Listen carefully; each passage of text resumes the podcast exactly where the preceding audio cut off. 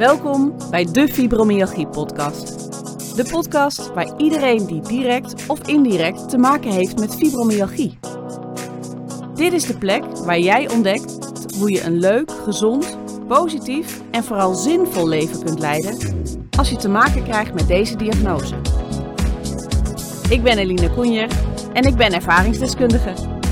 Ik maak deze podcast namens de patiëntenvereniging VES. Dat is de afkorting voor fibromyalgie en samenleving.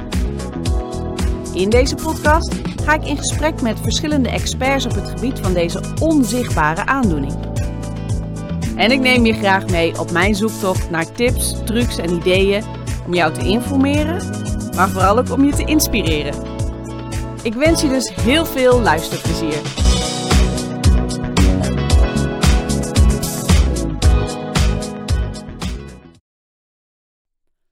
Welkom bij deze bonusaflevering over seksualiteit en intimiteit met Peter Leusink. Aan het einde van de opname over dit onderwerp in relatie met fibromyalgie gaf Peter aan dat het toch goed zou zijn om nog apart aandacht te geven aan seksualiteit en intimiteit tijdens een depressie. Helaas komt dit ook regelmatig voor bij mensen met fibromyalgie. Dus we hebben ons gesprek weer even opnieuw opgepakt en aandacht hieraan besteed. Luister maar. Lieve luisteraars, welkom terug bij een extra korte aflevering van de Fibromyalgie podcast. Uh, een uh, aanvulling op, de, op het gesprek dat ik had met Peter Leusing. En uh, we hervatten dat gesprek even, omdat we in het nagesprek nog even kort hadden over of we nog dingen vergeten waren. En toen kwam depressie ter sprake, omdat dat iets is wat toch ook veel bij fibromyalgie-patiënten voorkomt. En ehm, dat depressie en seksualiteit, intimiteit nog wel even een verhaal is wat we apart willen benoemen. Klopt dat als ik dat zo zeg, Peter? Ja, ja hè, in ons nagesprekje inderdaad. Um, dat is echt een ander onderwerp. Dat is niet zo van um, even met hulpmiddelen of uh, je omstandigheden creëren en dan komt die seks wel weer vanzelf door een goed gesprek. Dat is niet zo als je echt in een depressie zit. En zeker niet als je ook antidepressiva uh, gebruikt. Dus dat is toch wel goed om dat nog te benoemen. Dat fibromyalgie en een depressie, dan heb je voor jezelf, maar ook samen met je partner, toch nog wel een klus te klaren. In je relatie, eh, omdat je minder plezier aan dingen beleeft. Het is, uh, je neemt wat minder initiatief, het leven voelt zwaar. Uh, uh, ook op andere terreinen beleef je minder plezier. Um, en zeker ook bij seksualiteit. Um, dat betekent dat je depressie dan ook als een beperking moet zien. En je rekening moet houden met die depressie. En niet um, die depressie moet negeren. Wat je wel moet doen is dat je zegt van um, laten we kijken dat we toch lichamelijk contact houden met elkaar, maar niet op die manier zoals we dat gewend waren. Dus je kunt uh, tegen elkaar aankruipen, je kunt elkaar knuffelen of zoenen, maar die, die, dat plezier beleven aan, aan het samen uh, vrijen, dat zal er niet meer zijn. En dat mag je ook toegeven dat het er even niet meer is. Sterker nog, het aan elkaar uitspreken dat het er even niet meer zal zijn, zolang die depressie er is, ja. uh, helpt uh, om juist wel de rest wel te behouden. Hè? Ehm, ehm, en dat geeft ook die partner de ruimte om, um, um, laten we zeggen, daar rekening mee te houden. Dat je niet voortdurend blijft uh, vragen, terwijl je eigenlijk weet dat je partner depressief is, dat die partner niet voortdurend een appel op je blijft uh, doen. Dus, maar dat, is een hele logische, dat is een hele logische verbinding. Op het moment dat je echt in een depressie zit, dat nou, de zin in seks daarmee ook verdwijnt. Dat is voor de bijna meeste, altijd ja. zo, ja. Het, het, dat is het, het gekke, dat, niet voor iedereen. Zoals ik heb mm. onderzoekje naar gedaan, ongeveer voor 15 tot 20 procent van de mensen geldt dat niet. Maar voor de grote meerderheid geldt dat uh, wel. En zeker als daar ook antidepressiva worden uh, gebruikt. Um, Want dat heeft invloed op ja, dat heeft invloed je zin in seks, op, ook op, op het fysieke seks. aspect. Ja, op het orgasme kunnen krijgen, erectieproblemen, ook het vochtig worden bij vrouwen van de vagina, uh, überhaupt het geprikkeld worden door seksuele prikkels. Dus alles is vertraagd, die hele seksuele reactie is vertraagd. Sowieso, het leven is al vertraagd bij iemand die uh, depressief is.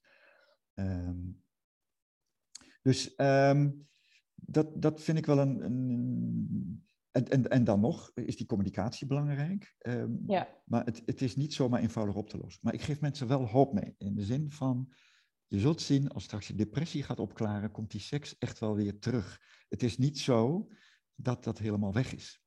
En het is belangrijk om elkaar in, uh, in waarde te laten. Ehm, dat degene die depressie heeft in waarde wordt gelaten en gerespecteerd wordt dat die zin er even niet is. Maar ook de partner die wel zin heeft.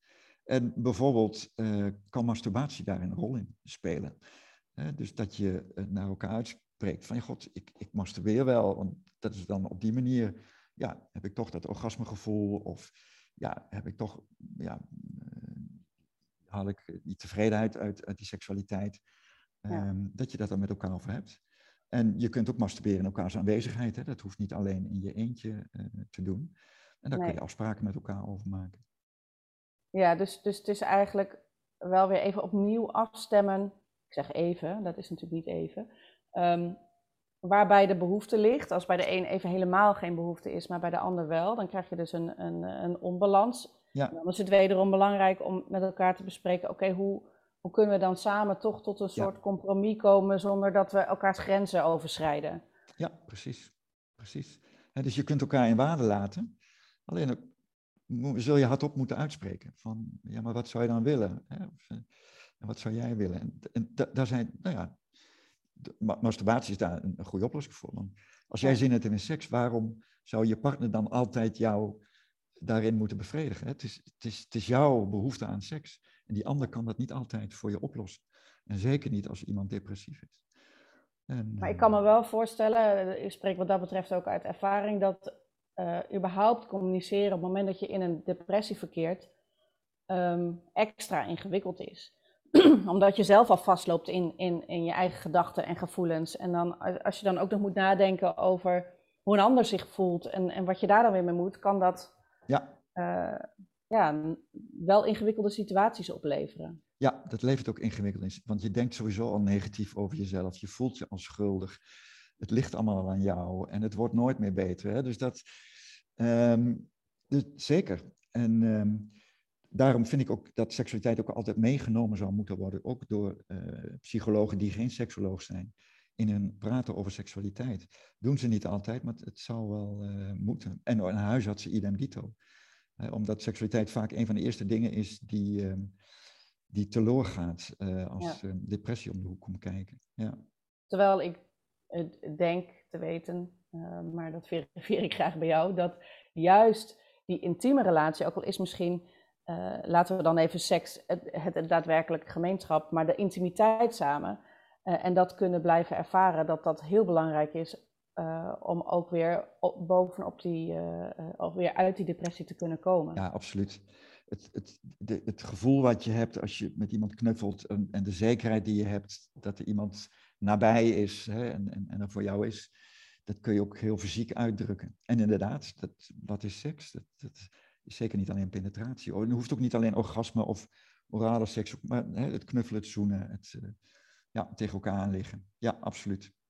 En ik denk ook dat het belangrijk is dat um, nou, als je in een depressie verkeert en je hebt het gevoel dat je al niks goed kan doen en dat, dat, dat je sowieso niet leuk bent voor je omgeving, Um, dat het gevoel van, hé, hey, het, is, het is toevallig net ook de slogan, hé, hey, het is oké okay, dat het nu even zo is. Ja. Um, en we ja. komen hier samen wel uit en je kan dat fysiek bevestigen door elkaar vast te houden. Even elkaar in een knuffel ja. en hey, schat, het is oké. Okay. Hier hoef je geen zorgen over te maken, want dat is, ja. je maakt je overal zorgen over. Ja. Ja. Maar dit, ja, hier komen we samen wel door. Ja. Um, Waarbij je dan nog wel eens het mechanisme ziet dat um, dat als dan even die knuffel wordt gemaakt, dat soms die partner er denkt van, oh ja, wie A, he, denkt van, oh ja, maar wie A zegt, moet ook B zeggen. Dus dat daarom de knuffel niet wordt gemaakt, omdat ze bang zijn dat het dan uitmondt in seks. Maar ook dat moet je dan weer hardop uitspreken. Ja. Schat, um, ik Dit wil ik wel heel graag. Ik heb ja. wel A, heb ik zo fijn dat je me af en toe een A geeft, maar, maar B, B niet. Ja. Dat ben ik nu gewoon even niet toe in staat. Hè? Ja. Dat is, uh, ja. ja is toch die ik-boodschap die, die belangrijk Precies. blijft. Ja, uh, ja. ja dat, is, dat is een soort basisprincipe van communiceren met elkaar. Absoluut, maar ja. uh, toch wordt dat. Ik heb zelf ervaren dat het best lastig is om die switch te maken naar. Oké, niet van. Jij doet altijd dit en dat doet dit met mij, maar vanuit jezelf te beginnen van. Ik, ik merk dat ik zo en zo reageer. Of uh, dat er dit met mij gebeurt. En ik heb behoefte hieraan. Dit heb ik nodig. Dus ja, praat vanuit je behoefte. En, want is het zo dat mensen dat ervaren, maar ben ik dan niet egoïstisch? Of is dat mijn eigen. Ja, dat is. ik weet wel dat het, niet, dat het zo niet werkt hoor, maar eh, om vanuit jezelf te praten.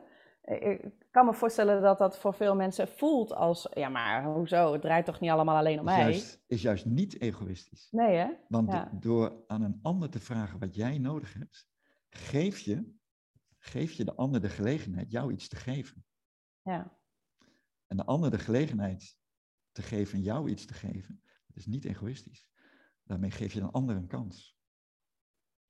Ja, dat is mooi. Ik, ja, ik denk dat het belangrijk is om dit soort dingen uit te spreken. Want ja, ja ik, ik hoor, ik praat wel vaker met mensen en dan eh, merk je dat dat soort dingen, eh, angst om egoïstisch over te komen. En dat geldt natuurlijk ehm, ook op het moment dat je chronisch ziek bent en eh, elke dag moe en elke dag pijn hebt. Wat mensen aan jouw buitenkant niet zien. Om dan toch aan te geven van, hé, hey, maar ik, ik kies ervoor om, ja. om andere keuzes te maken. Ja heb je toch heel snel het gevoel, en ik denk dat dat een, een algemeen gevoel is wat bij de, in ieder geval bij deze patiëntengroep heel erg is, dat je een ander teleurstelt. En dat, dat geldt natuurlijk ook op seksueel gebied. En zeker op het moment dat je mentaal echt niet lekker in je vel Klopt. zit, ja. Dan ben je ook nog eens niet leuk voor anderen. Dus ja. ja. Maar goed, dat is wel, dat, nou ja, daar hebben we het, het vorige gesprek over. Dat is ook een vrouwending, hè? Vrouwen hebben dat eerder. Mannen met fibromyalgie, die gaan door. Die gaan door totdat ze over de grens gaan. Ja, dat doen vrouwen denk ik ook wel, maar op een gegeven moment ga je, ja, ga je, ga je leren dat dat niet meer werkt. Nee, precies. ja, klopt. En dat gebeurt natuurlijk, dat, ik denk dat dat uh, met seks ook gebeurt. Dat je denkt, nou ja, ik ga, dat was in het vorige gesprek ook zo, maar dat zal met depressiviteit ook zo zijn. Dat je denkt, nou ja, ik laat het maar toe. Maar ja. kan, dat, kan dat nog weer extra schade toebrengen eigenlijk? Als je uh, depressief bent en je denkt, nou ja, toe maar, laat maar. Ga je gang maar. Nou ja, schade in die zin ehm, dat je misschien uh, niet seksueel opgewonden bent, toch gemeenschap hebt. Dan ga je pijn krijgen, ga je die bekkenbodem aanspannen. Hè? Dus die negatieve spiraal waar je in terechtkomt. Uh, en dat is soms heel moeilijk om weer uit die spiraal te komen. Dat is één. En de andere schade, wat schade, schadelijk kan zijn, is dat je verkeerde verwachtingen wekt, wekt bij je partner.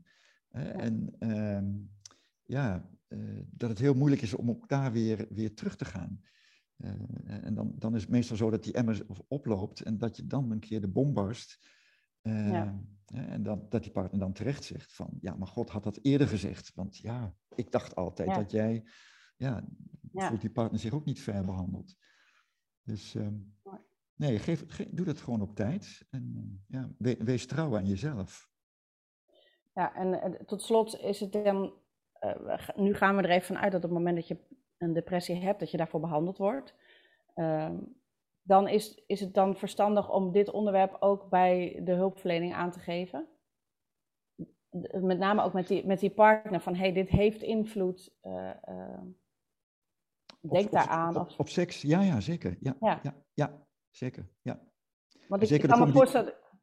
Ja, sorry. Ik kan me voorstellen dat het, dat het bij uh, stellen niet altijd helder is dat dat inderdaad een grote invloed heeft op, op je seksleven. Klopt. Ja, dat is ook zo. Ja. Dus dan is die depressie, die er ook nog eens bij die chronische ziekte, of in dit geval fibromyalgie bij komt, is dan wel een extra dimensie. Ja.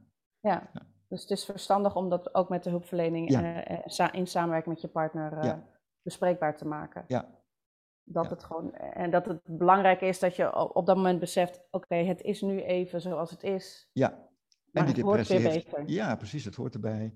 En die depressie die heeft ook extra aandacht nodig, hè? die heeft extra behandeling nodig. Ja, dat, want dat is waar je mee begon. Hè? Dat is eigenlijk eerst wat behandeld moet worden voordat je echt over, over die seksualiteit kunt hebben, überhaupt. Nou, je kunt het er wel over hebben. Je, het kan wel samen op behandeld worden, maar je, je, zult, je, zult je, als, je zult je even moeten aanpassen. Je moet, moet even door die depressie, of moet, uh, uh, het is goed om eerst door die depressie heen te gaan. Zolang die niet opgeklaard is, uh, zal dat de oude manier van seks die je had met elkaar niet, niet terugkomen. Nee, uh, maar het wil niet zeggen dat het niet tegelijkertijd aandacht behoeft. Nee, nee, precies. Dat, dat, dat, dat, dat verwoordde ik inderdaad verkeerd. Maar in dit geval staat de, depressie even bovenaan het lijstje om te behandelen. Ja, um, klopt. Waarbij, waarbij de invloed die het heeft op het seksleven wel bespreekbaar moet blijven. Ja. Had ik het zo goed samen? Heel goed. Ja. Nou, dan, dan sluiten we bij deze dit deelonderwerp uh, af. Dankjewel dat je hier nog even op terugkwam, want ik denk dat het een, uh, een belangrijk onderwerp is, wat zeker uh, regelmatig voorkomt. Ehm, nogmaals bedankt. Oké. En wie weet spreken we elkaar in de toekomst nog een keer. Joep, dag. Oké, ik denk dat het goed is dat we dit onderwerp nog besproken hebben en in een bonusaflevering hebben gegoten. Hopelijk heb je er wat aan om deze informatie te beluisteren. En mocht je te maken hebben met een depressie, dan wens ik je heel veel sterkte. Weet dat je niet alleen bent en dat er hulp is. Tot de volgende keer, lieve luisteraars.